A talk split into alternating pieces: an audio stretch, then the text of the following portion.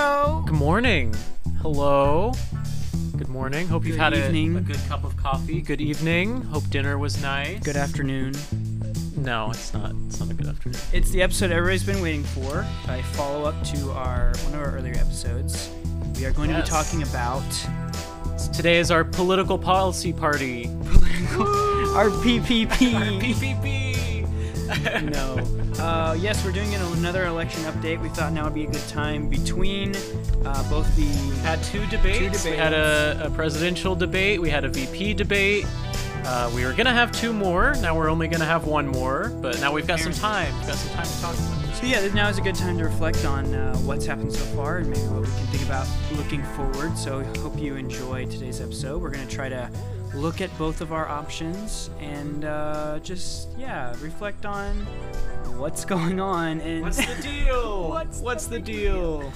so thanks for tuning in um, and we hope that you find this helpful as we look at one of the most stressful times in recent history in America in the next month. Woo! All right, let's do it.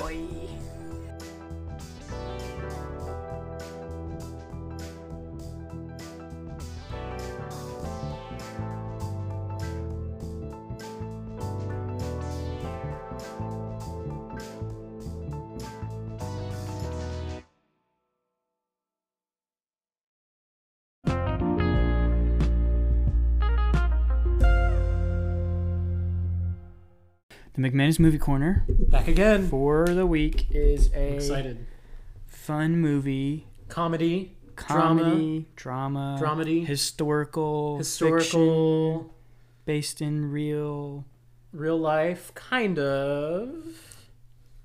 Animated by Pixar. No, not. We're gonna. I swear, people are probably tired of that shtick, but I think it's I, it's absolutely. and one day we will do Finding Nemo. But this week, the McManus Movie Corner is the movie that you may have heard of called Jojo Rabbit. Jojo Rabbit, Yes. So this. directed by Taika Waititi, Yes, who directed. also stars in it. who also stars in it as a particular character, which I will talk about in a minute. um, also, you know, so he directed the third Thor movie. If anybody's seen that, he's also directing. What We Do in the- Shadows. Yep, he's also directing a new, a new Star Wars movie. So he's kind of a big up and coming director. This movie was in the Oscar conversation about a year ago, and um, was It so- actually won the Oscar for Best Adapted Screenplay. It did. It got nominated for Best Picture, did not win Best Picture. Yep. Um, but it. So I remember when the trailers first came out, there was a lot of controversy, and that's what I'll just kind of dive into without providing too many spoilers. Well, the, I I will say I'll say so. The big controversy is that um, Taika Waititi, who is the director, also plays Adolf Hitler in this Yeah. in this film. Yeah. Um, and uh, the the trailers, which I think very intentionally didn't dive into a lot of the plot, um, kind of portray it as a fun, you know, like a insensitive comedy com- comedic about Hitler. Nazis, and it's so funny. And and now the the role that he plays is kind of comedic relief, which is a little weird. Yes. Um, but it's it's done very intentionally. So without d- getting, Yeah. I think, too much into the plot. Yeah, context context is everything. So while this Um, Yeah. this movie received controversy for having a comedically portrayed Hitler and kind of doing a a funny funny shtick around Nazi Germany, which is not a very funny topic, um, and a lot of the movies that have been made around this. I mean, you, there's so many movies that have been made around this particular period in history.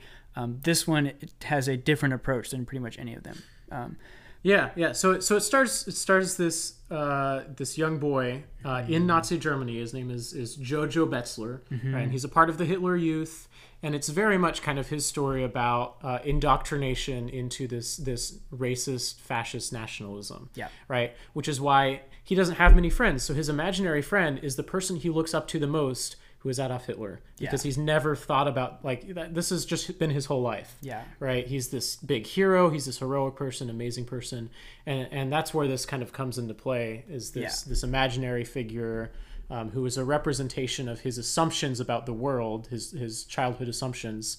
So in many ways, this is both a a commentary on the dangers of extreme nationalism and also a, a great coming of age story Yeah. right this story about how he throughout the course of these historical events how this boy um, learns more about the world, learns more about these people he had these terrible assumptions about, Mm-hmm. um, and starts to question and sees things less black and white. Right? Yeah, it's a fantastic. Yeah, so I think the the context of the movie and the the narrative. So in in that way, Taika Waititi, the director, is not actually playing Hitler. He's playing a child's characterization, Yes, an over dramatization of who he thinks Hitler is and what Hitler represents. So when you put it in this context, actually is really really geniusly clever and really poignant. So it's this is one of those movies that, um, and these are usually my favorite types of movies. And I think a lot of the ones that we've done for movie corners so far have been along the similar vein where it will really make you it makes you feel very emotional very sad at some points it makes you i remember i watched it on a plane and I, Oh, I boy. always watch funny movies on planes and i always feel like a total uh, just deviant because i'm cracking you know it's not normal for one dude to be sitting on a plane just laughing in his seat you know so i'm watching uh, the first five minutes of this movie and i'm just dying laughing in my before it's got the some plane amazing comedic moments, Um, but it also has these really um, difficult scenes. Right? There's some Yes, really yes. unexpected turns. Um, that again, I think take it out of that idealistic, lighthearted world and and Yeah. rooted in the the deep and dark reality of the Second World War. Um, in very appropriate ways, I will say. Yeah, which I think even as we mentioned when uh, we talked about the Florida Project, similar idea of hey, we're going to show you the innocence of childhood. We're going to give you a story through the perspective of a child's worldview, but the backdrop is a very very dark um, backdrop. And so even one of the main characters is a Jewish girl that you know uh, this main character meets, and so his assumptions and his um, stereotypes and his indoctrination really he starts to have to question his own uh, pre-assumption of how the world operates and, and what his priorities are. And Yeah. so and that and that then ties into how his how he relates with his family. And um, so it really it hooks you in with some just ridiculous hilarious comedy and then you actually are then thrust in this story that's very much an emotional story um, that speaks a lot of really powerful truths about humanity so yeah, yeah, uh, do not judge this book by its cover. I think if you're getting anything like it, if you saw the trailer or you heard about it and you're like, wait, it's like a funny movie about Hitler, like okay, yes, but also not at all. not not really. No, Not really. It's not really. Um, yeah. And the political and religious aspects of this, obviously, you know,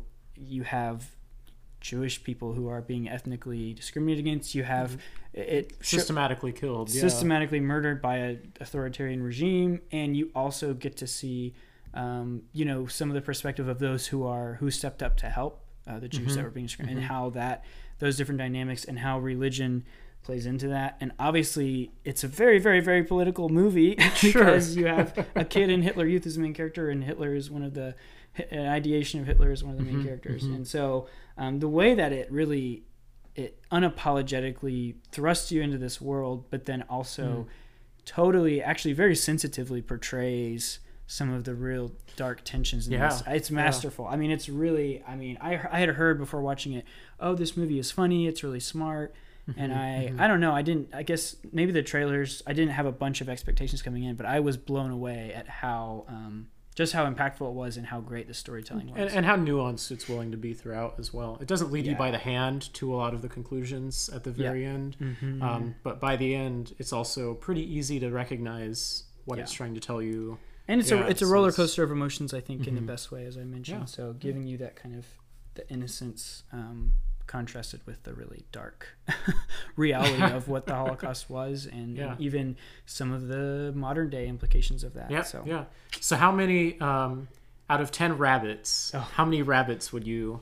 I feel like you could have gone. I could have gone some really direction. terrible I'm So glad you didn't.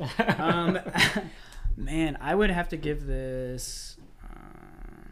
It's so hard. I would say probably eight and a half rabbits. Okay, it's pretty good. Um, pretty good. Maybe even nine. Wow. uh, on a good Jumping day. Yeah, probably probably eight and a half rabbits. Mm-hmm. Um, high recommend, um, but also yeah, the religious and political aspect of it, which I think is why we talk about movies on this podcast specifically. Yeah, It's just it's just dripping with all of these. Mm-hmm. It's awesome. um, yeah. and it man. subverts so many of your expectations. But also, do not. Yeah, it's uh you can't come to it expecting fully a comedy, but no. also I was caught off guard by how funny it was. Oh my gosh! So, Jojo Rabbit, if you've not seen it, enjoy, enjoy, check yeah. it out. It's definitely worth it. All right.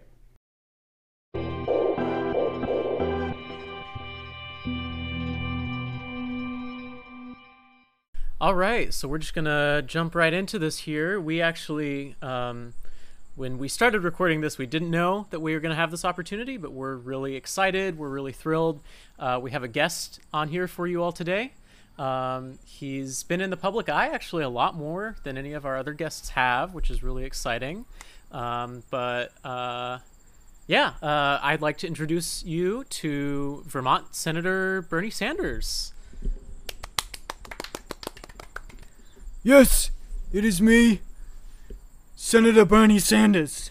It's so nice to have you here. I am Senator once again asking for your support. for this podcast, right? For this podcast. Give a five star review. and healthcare is a human right. You heard it here first, folks. Breaking Wow, news. thanks, Bernie. That was very short-lived was appearance. He's got. Wow, he's He's was- out of here. He walked in, asked. He saw we were recording, did that quick little thing, and now he's gone.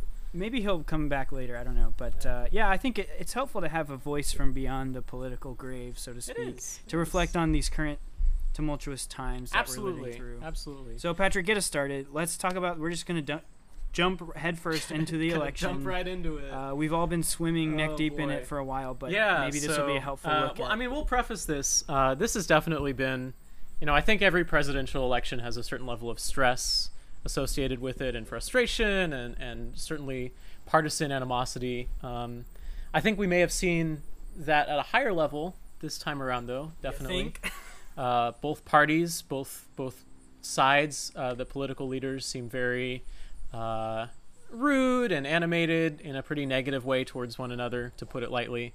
Um, but that's not what we're going to talk about. We're not going to talk about you know all the names that they call each other. Uh, or the things that they're tweeting or saying on stage. That's not that's not what this episode is about.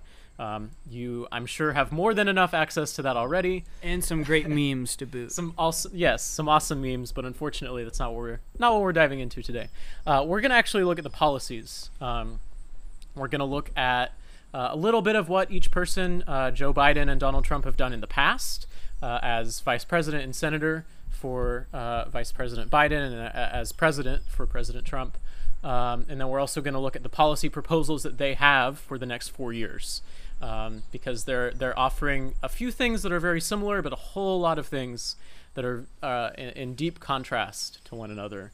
Um, and I, I think it's important that we not just look at what they're saying, not just look at what their supporters or opponents are saying about them, but actually look at what they believe is the best version for America before we can make an informed choice about who we think is the best leader for America. Um, so I have I have three general categories, I guess, to try and try and make it a bit more uh, clear here. Uh, we're going to start. I think it's important we talk about uh, the pandemic. We talk about COVID.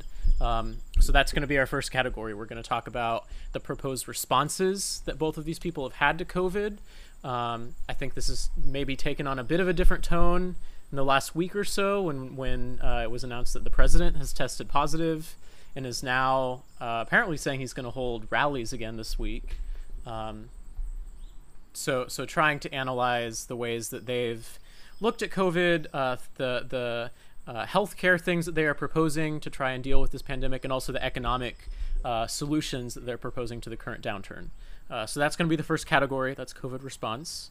The second category, we're going to talk about foreign policy. This is my favorite Uh, thing. One of my favorites as well. I love it. Uh, it's not that exciting for other people, uh, but it's interesting, and I think it's really important to see how these two people are uh, saying that we, as a country, should interact with other people around the world. Um, you know, the the way that people perceive Americans in different parts of this place, parts of this globe, is uh, is very varied. Uh, but almost everyone will have an opinion about America. Um, so the ways in which uh, uh, our military, our, our diplomatic leaders are interacting. That's going to be covered in this section. Um, and then finally, this is kind of a catch all, but we're going to be talking about domestic policy. Uh, we're going to talk about uh, their education proposals, their um, climate plans or lack thereof, their plans for immigration, for taxes, which we might talk about in the economy in the beginning as well. Um, They both have some sort of plan for uh, repairing infrastructure, things like highways and bridges in this country. Uh, we're going to talk about religious liberties, religious protections, uh, and criminal justice. We're going to dive into that as well, very briefly. Wow. So, a whole lot of stuff there. So Yeah. Let's get started with point number one Yeah. COVID response. So, obviously, we're all painfully aware we are in a uh, global pandemic, and the United States has proportionately been one of the worst places for the pandemic. It's been the epicenter at different points. Sure. Um, yeah. Other countries have handled it much better. There's a few that have handled it about the same, maybe a little bit worse. Mhm. Um, but we have definitely stood out as a place with um, more deaths, Yeah. Uh, b- both numerically and per person and per capita Mm-hmm. um, than a lot of other places. And so, and also, I think as you mentioned, like, what a, I mean, what a way to illustrate how how far-reaching this pandemic is that the president caught. Yeah, this uh, the- you know, the most protected, most secure person lives in the most, you know, safe building on the planet. Probably um, has twenty four seven protection, um, and he still got it right. And now you can certainly maybe make an argument that he wasn't taking all the precautions that people were saying he should. Yeah. Um, he quite publicly was uh, criticizing his opponent Joe Biden for wearing a mask every time he went out in public. Um, but you know, at the end of the day, he still got it right. Whether Yeah. that was his own fault or someone else's can be debated at another time. Um, but yeah, I, I think it's it's really important to recognize that the United States has been hit by this pandemic a lot harder than a whole lot of other places. It, it, it's certainly impacted the whole world. Over a million people have died of this globally. Um, over 200,000 Americans have died. Uh, some estimates are saying another 200,000 could die by the end of the year, which is in just over two months, um, which is incredibly sobering. So this is something that is certainly not in the rearview mirror. This is certainly not something that we can talk about in the past tense. Uh, this is an ongoing issue. Um, And an issue that in you know a year ago we had no idea would even be a conversation. No, not at all. And yet this is probably the most important thing uh, in this presidential race, or yeah, probably the most. I mean, about thing. universally, all the polls that have been done from you know uh, Republican to Democratic to nonpartisan uh, groups, they've all said all the, all of these voters have said that their number one priority in this election is the pandemic.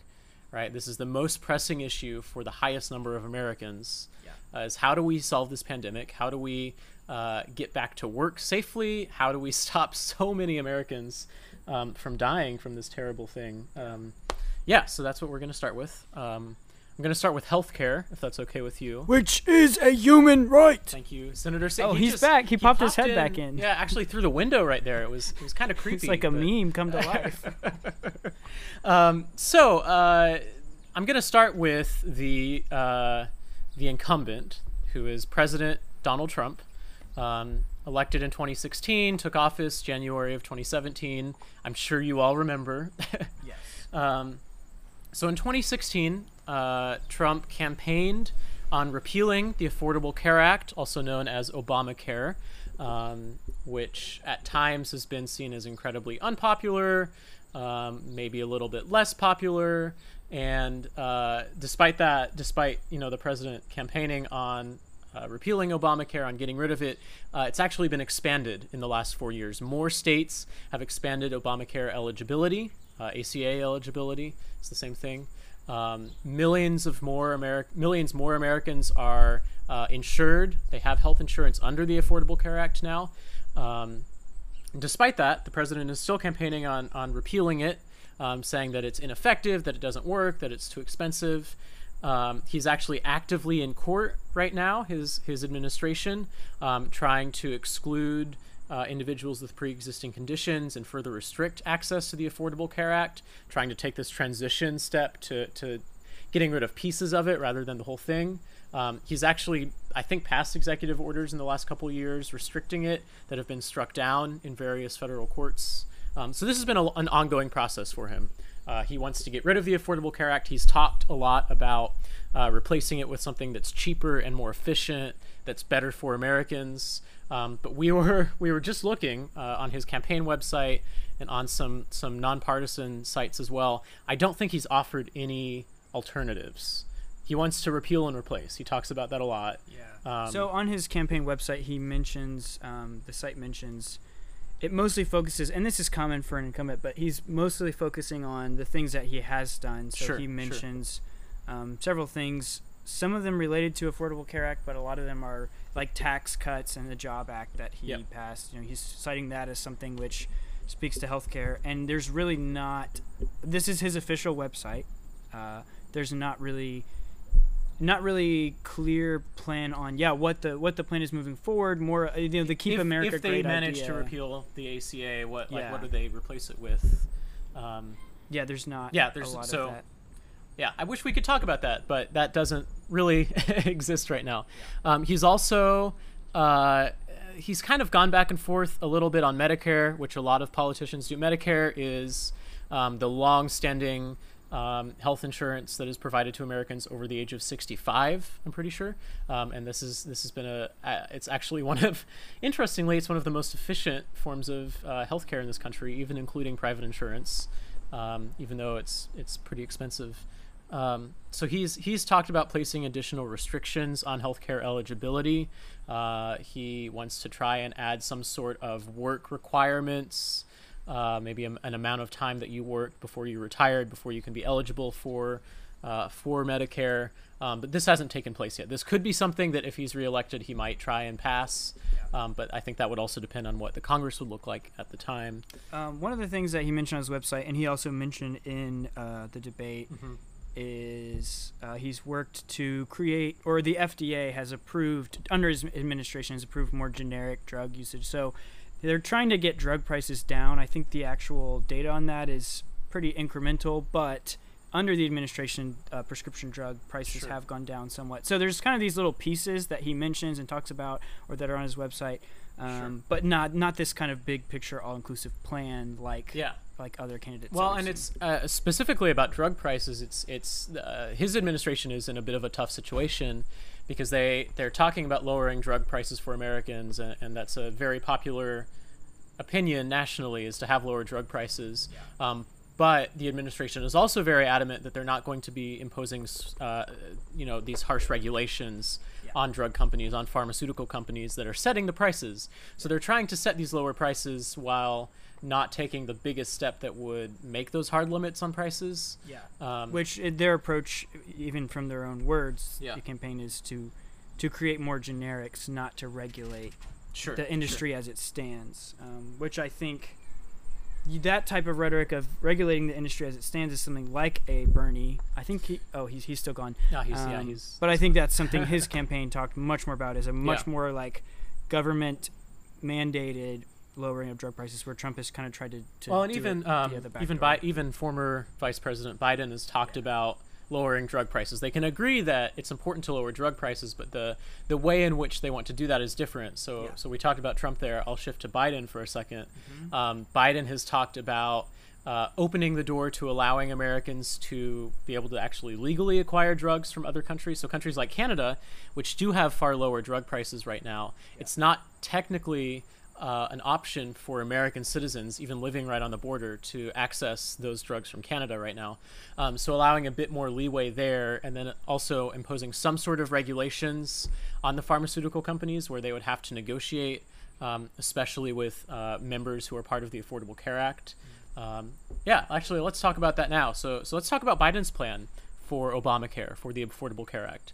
Um, he was vice president when it was passed. It, went, it was one of the big um, legislative legislative accomplishments of the Obama administration Yeah. uh, in his first term. Um, Biden actually got a lot of heat in the primary. I don't know if you remember, um, because he did not support Medicare for all, and he doesn't. He still doesn't He support still does Medicare not, for yeah. all, um, which would replace private health insurance all with a national single payer plan. Mm-hmm. Um, instead, uh, Biden kind of has this middle ground option. He he wants to transition ACA. He wants to expand it first, and then he also wants to transition it into what's called a public option, which is actually something Obama wanted to do uh, when he was first trying to pass this, and it didn't end up happening. And now a public option would be um, an alternative, which would mean that any American citizen could uh, have their health insurance under the Affordable Care Act. They could have, you know, national government funded health insurance, but it wouldn't replace uh, private health insurance. It would Yeah. be an option. And this was one of the big. I think we might have mentioned this in the episode on the primaries, but it was one of the big dividing lines between It was, Democrats it and was. primaries. Is you have like someone like Warren or Sanders who Mm-hmm.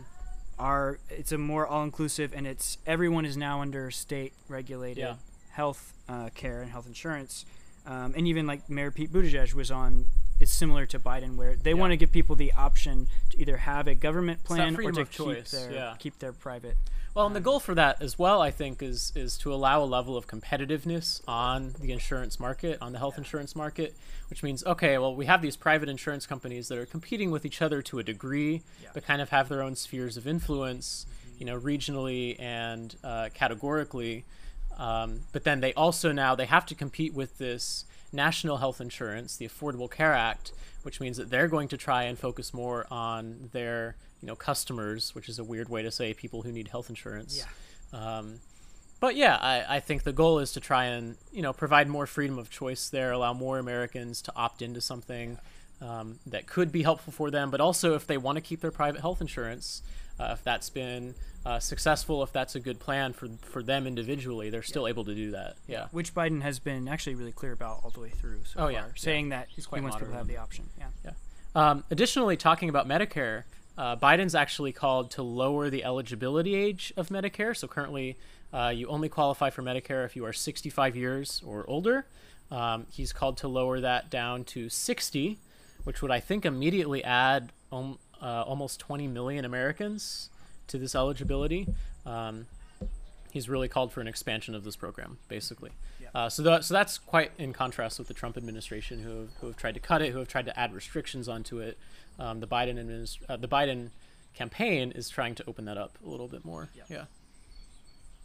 So, anything else COVID related that you wanted to bring up? Yeah, Or, I think it's important. Um, both now there there was a little bit of discrepancy a couple months ago, but both the Trump administration and the Biden campaign have talked about the importance of wearing masks, the importance of social distancing, that kind of thing, all these health related options that we all can take.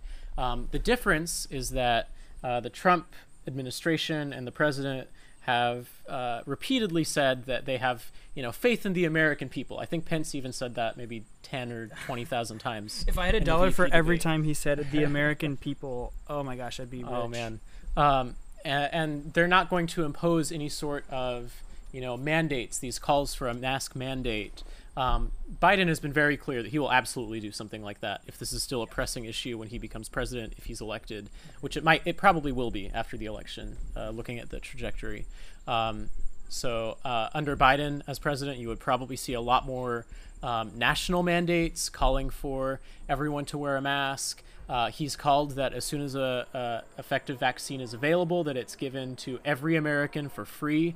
Um, he recognizes that this is a pretty serious healthcare issue that needs to be dealt with as quickly as possible, um, and this is a circumstance that um, the federal government should be able to step in because this is the role of the federal government is to protect Americans, right? Um, so that's kind of their two different stances on. Yeah. And on even COVID. just some of the rhetoric pieces around that, you know, Yeah. uh, Trump and Pence have worn masks many times publicly, but they also have not. Um, so, and a lot of times when they're questioned about that, they've cited, you know, that they get tested almost every day, um, and that you know they want people to see their faces or whatever. And even Trump criticized Biden in um, the debate about the fact that he wears a large mask and that he's, you know, doing all that. And so, um, yeah, there is even some rhetoric, and obviously that's been a big contentious thing in America, a divide among the American people about Yeah. is is mask wearing constitutional, that kind of thing. So, um, yeah, I think in general it, it's clear that Biden has a more um, a more federal government regulated plan Yeah. where Trump is, you know, wanting more, um, yeah, independent decision making. If you can wear a Which you I- don't have to. I mean, putting some of my own opinions in there, I think if there's going to be any time where the federal government steps in and makes these big decisions, it should be in you know national crises, Yeah. right? In, in the case of, of, of a war, of an attack, um, or of a national or even global pandemic, Yeah. right? Which it's worth mentioning that uh, the Trump administration has done actually pretty on paper socialized or progressive things in, Yeah. in response to I mean a stimulus check is a very I mean someone like Andrew Yang wants one of those for Americans every month UBI, right yeah, a u- uh-huh. universal basic income um, but we've seen the Trump administration do kind of socialism light in response to the pandemic. Mm-hmm. And so it is interesting that still he's running on a conservative platform, and many of his policies are conservative in approach.